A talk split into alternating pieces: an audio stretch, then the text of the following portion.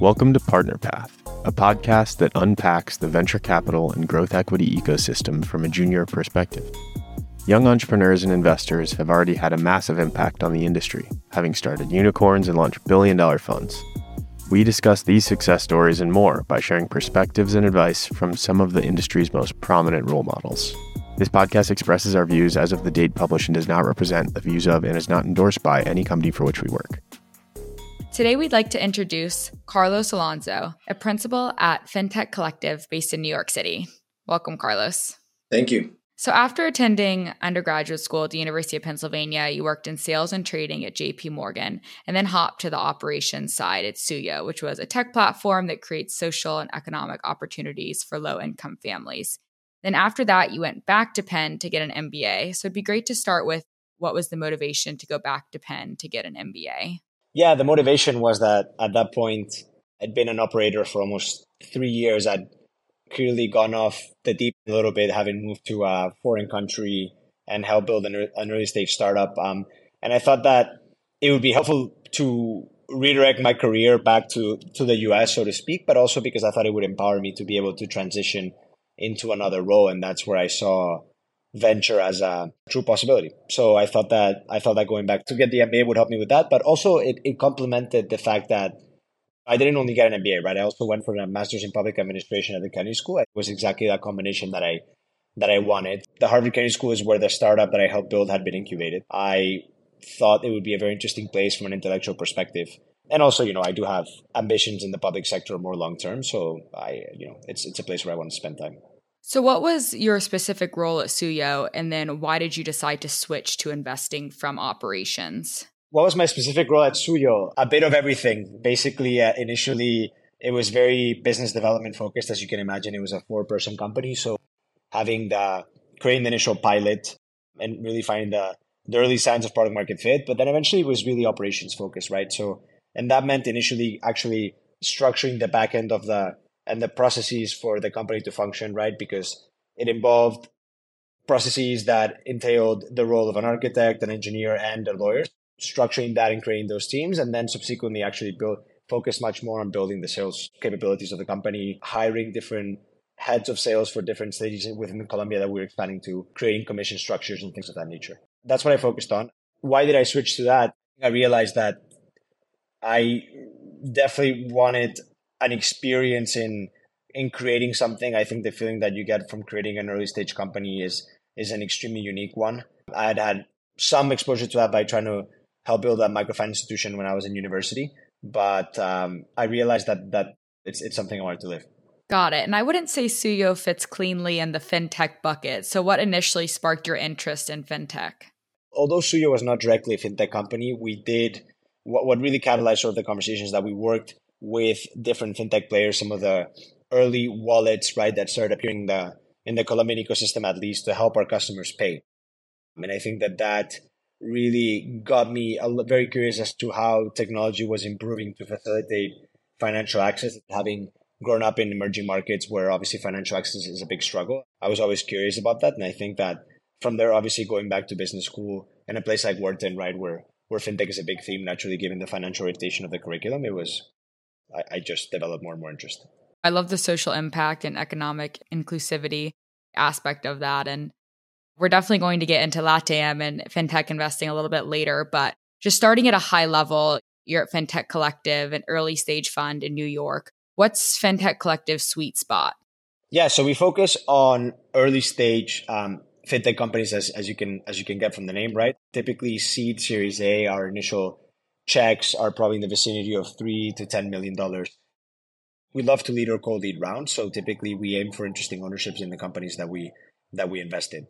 We have more of a frontier sleeve as part of our core strategy that allows us to write smaller checks into thematic areas or geographies where we have less expertise.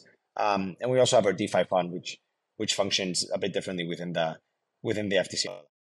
It would be great if you could touch on the qualities needed for associate to principal and principal to partner level position. From associate to principal, the biggest thing is that you have to be able to truly not only come up with like thematic conviction on areas that you find interesting and sourcing, but you actually have to prove that you can execute on deals. And ideally, I think sit on board, at least be a reliable point of contact and support for the companies in the portfolio. That's the big transformation. To transition from there to partner, you have to prove that your one, your investments perform. You have to show that you are a value-added board member, that you're an attractor of talent. So not only are you capable of sourcing, but you're starting to develop enough of a reputation or enough of an expertise that people are coming to you, and that helps both your ability to source, but you're also your ability to help companies in the portfolio. And lastly, I think fundraising, right? As a partner, obviously, I think there's much more expectation on the fundraising side, but potentially bringing in L Ps, managing relationships with L Ps, that makes a difference. Can you touch on ways that you add support to your portfolio companies?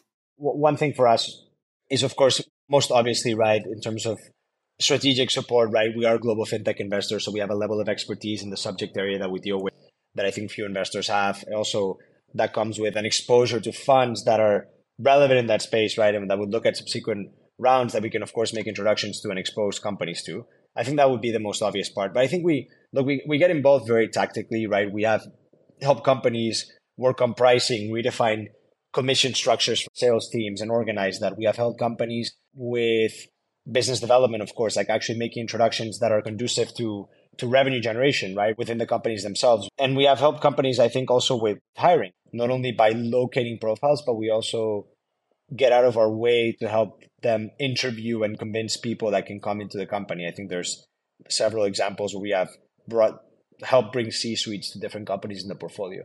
Those are tangible examples. I think more than that, we're, we are a constant support and contact with a lot of the founders. Would love to touch on just a general intro to fintech. It's one of the more common vertical specializations you see within investment teams, and obviously your firm focuses exclusively on it. Maybe just to start, could you give us a quick overview of what is fintech in your eyes? And then why is it so common to see vertical specialization within fintech? Fintech is financial technology, literally speaking, right? That can, of course, mean, broadly speaking, the majority of the development, right, in the initial waves was in banking, lending, payments.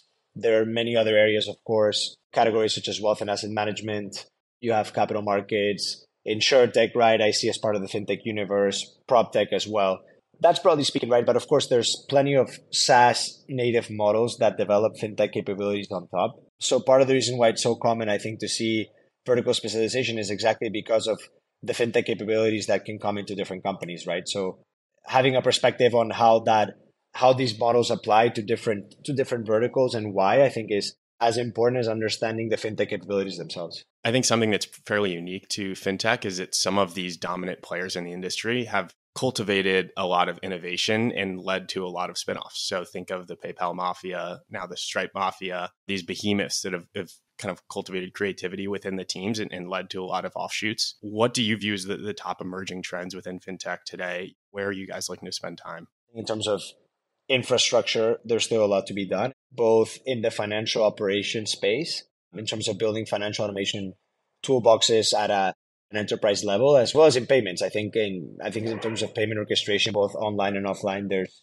there's still plenty to be seen, especially as different companies innovate in the in the payment rails that they that they're building out and providing. Brazil being a very good example.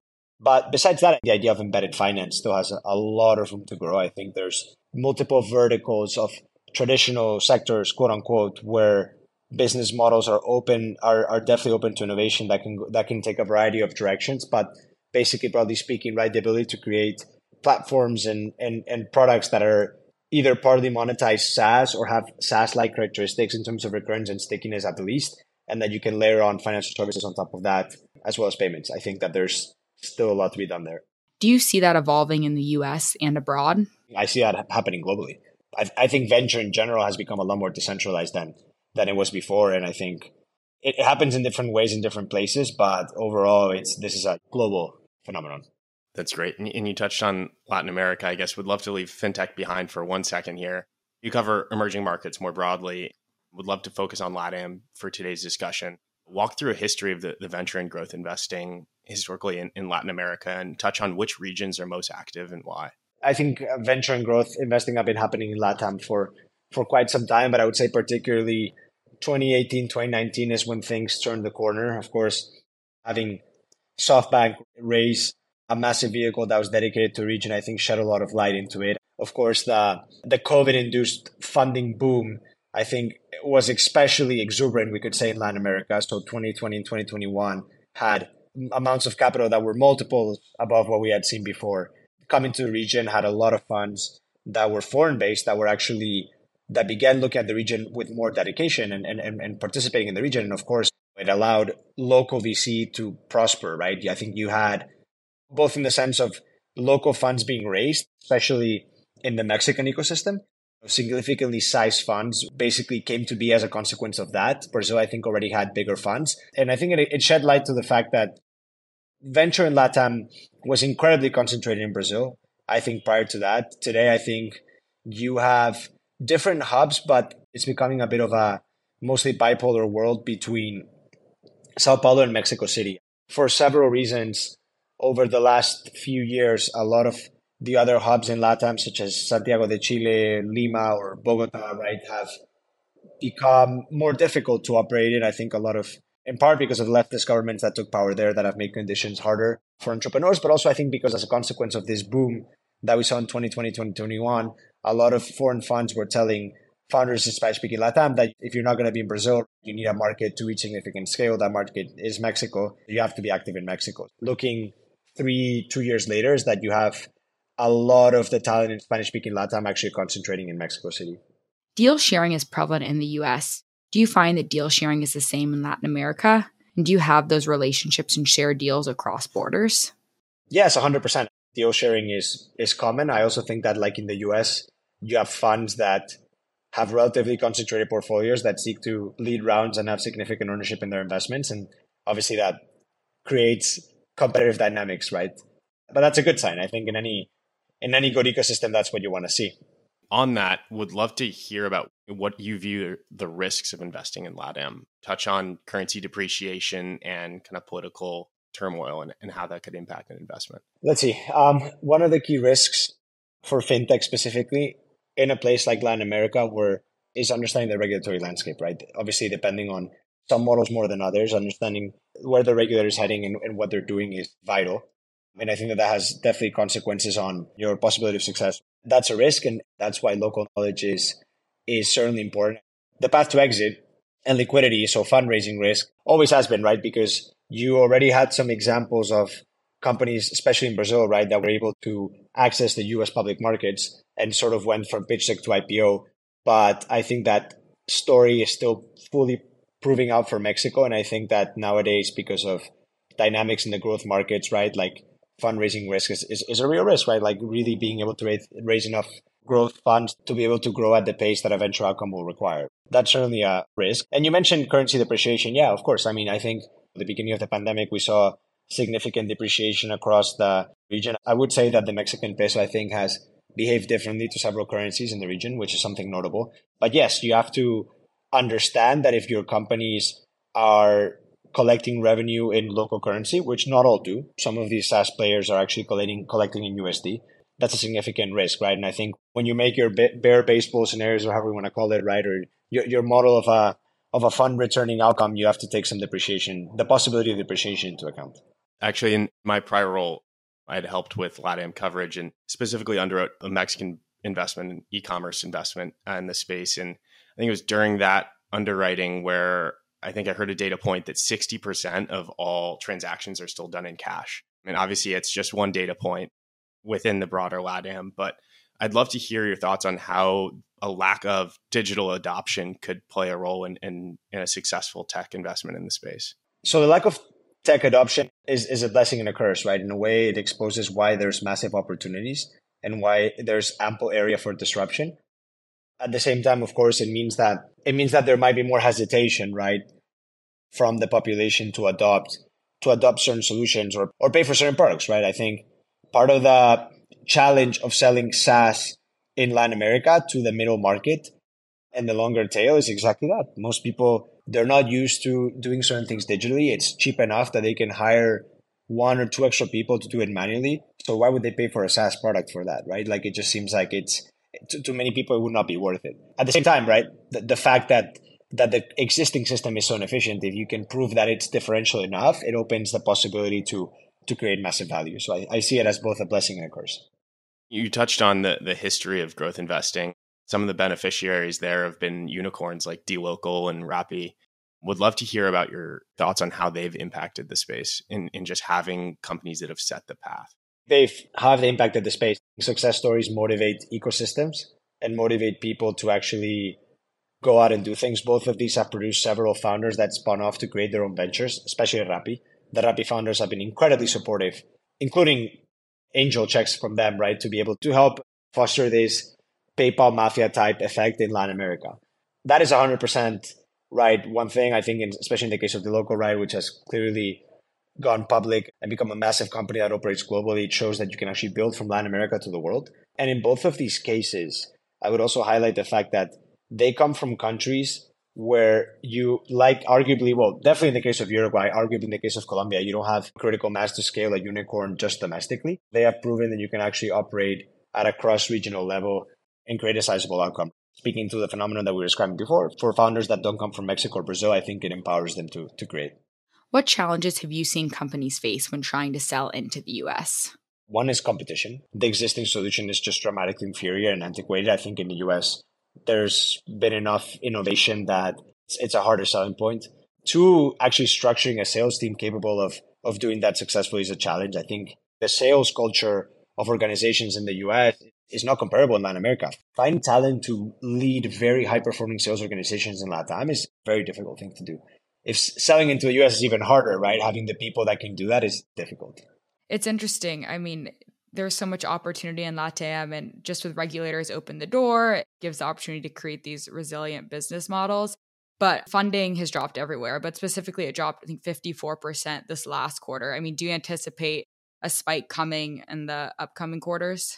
Central governments, right, play a vital role in actually providing the rails for payments, I would say. Brazil, in this case, is a world-class example. Right? You asked me about the regulatory environment of the U S versus LATAM. The Brazilian Central Bank is well beyond where the U S government has unfortunately landed so far in terms of innovation, at least in terms of real-time payments, to the point that there's advisors like from PIX that are actively helping the FedNow project, as far as I understand. And I think that says a lot. PIX is a world-class example of innovation in terms of providing real-time payment rails. It was inspired by U P I in India, but it grew even faster. The government, to answer that question, has to set the infrastructure for these things to happen. So building the rails, so to speak, but it also has to create or incentivize, quote unquote, right? It has to it has to incentivize the players to come to the table, right? In Brazil, if the central bank had not taken a strong approach and is effectively forcing the banks to comply with the with the PIX project, it would have never been possible because the banking sector is hugely concentrated. If you look at a country like Peru, interoperability is has been chosen as a more viable route, and obviously that is not as strict, so to speak, of an approach, right? So there's different ways that this can happen, but certainly the the regulator has to sort of marshal and coordinate the private sector players, so to speak, into being part of a new system. I think it just doesn't happen otherwise. I would say those are the two big roles.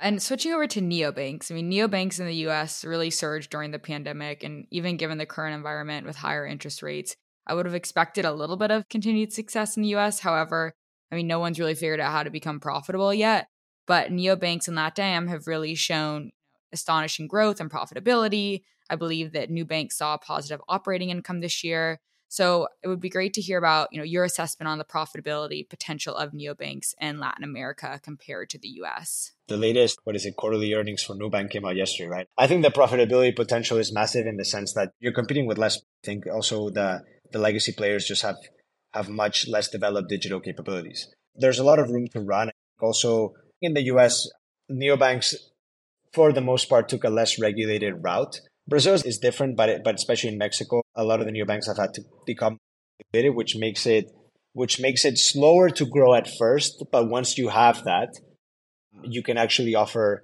services in a more in a more profitable manner, which I think allows you to create more of a financial for the players that you're serving. FinTech Collective led a seed financing for Matilda, which is a Mexico City-based SaaS solution helping private schools in Latin America streamline their financial and administrative process. EdTech can be a challenging market in the U S from a V C perspective. I'm curious on what drew your attention to Matilda, the pain point, and how did you think through the market opportunity, so the T A M?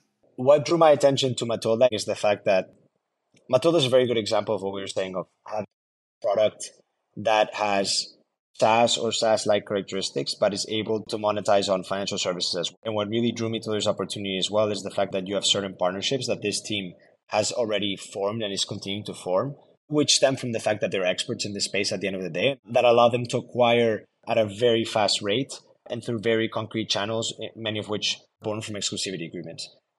I found that very attractive, right? I think there's ample room to grow pretty fast as a consequence of these market dynamics. And, and I think a lot of these partnerships actually transcend, not only does the problem transcend to other countries in the region, but a lot of these partnerships actually allow them to just to jump to other countries with relative ease. And I think it's something we will see in Matilda over the rest of this year. So I guess just the last subject that we'll touch on, and I'm not sure if you put a lot of emphasis in your current investing, but FinTech Collective does have crypto exposure mainly through DeFi investments. So I'd love to get your take on DeFi and how FinTech will be impacted by this type of technology. DeFi is, is basically decentralized finance, right? So you think about blockchain-based financial solutions that we see as not complete replacement of the existing financial sector and the improvements that like brings on top of that. We see it as coexistent and complementary in many ways. Both will develop at different paces, but I think that at this point, it's also undeniable that if you look at some of the at the performance of some public tokens versus DeFi projects, right? Like the worth of those DeFi projects has been validated in many cases. And I would also say that it also, some of the things that have made the most headlines, right? Not in the most positive manners, about the issues, precisely about the problems of centralization or overly centralizing. And I think that those speak to the merits. By comparison, they speak to the merits of DeFi. So how will this technology impact FinTech? I don't think it will replace it. I don't think we're seeing a world where FinTech innovates on traditional financial legacy infrastructure and system, right? And then DeFi will eventually take over that. I think in many ways they will they will work together in the future. How that will play out depends a lot on regulation. Of course, in the U S is, is is certainly unfolding and at a global level. And also that the worth of DeFi is very different in emerging markets to, to developed markets. And certainly, I think examples like Venezuela, right, where inflation has been through the roof, the ability to put capital into decentralized currency and stabilize kind of that deflation or inflation for, for people is, is very important. Yeah, Venezuela is an extreme example, right? But I would say if you ask me where's the majority of crypto talent in LATAM, it's in Argentina. You're right. Venezuela is a good example. Argentina for me is the is the best example there is. Well, to end every episode, we like to wrap up with two questions. And the first one is, what motivates you to work hard? I go back to what I was saying before about financial inclusion. I was raised in In Latin America. I well, I moved there when I was eight years old, right? So I spent a lot of my childhood in the region.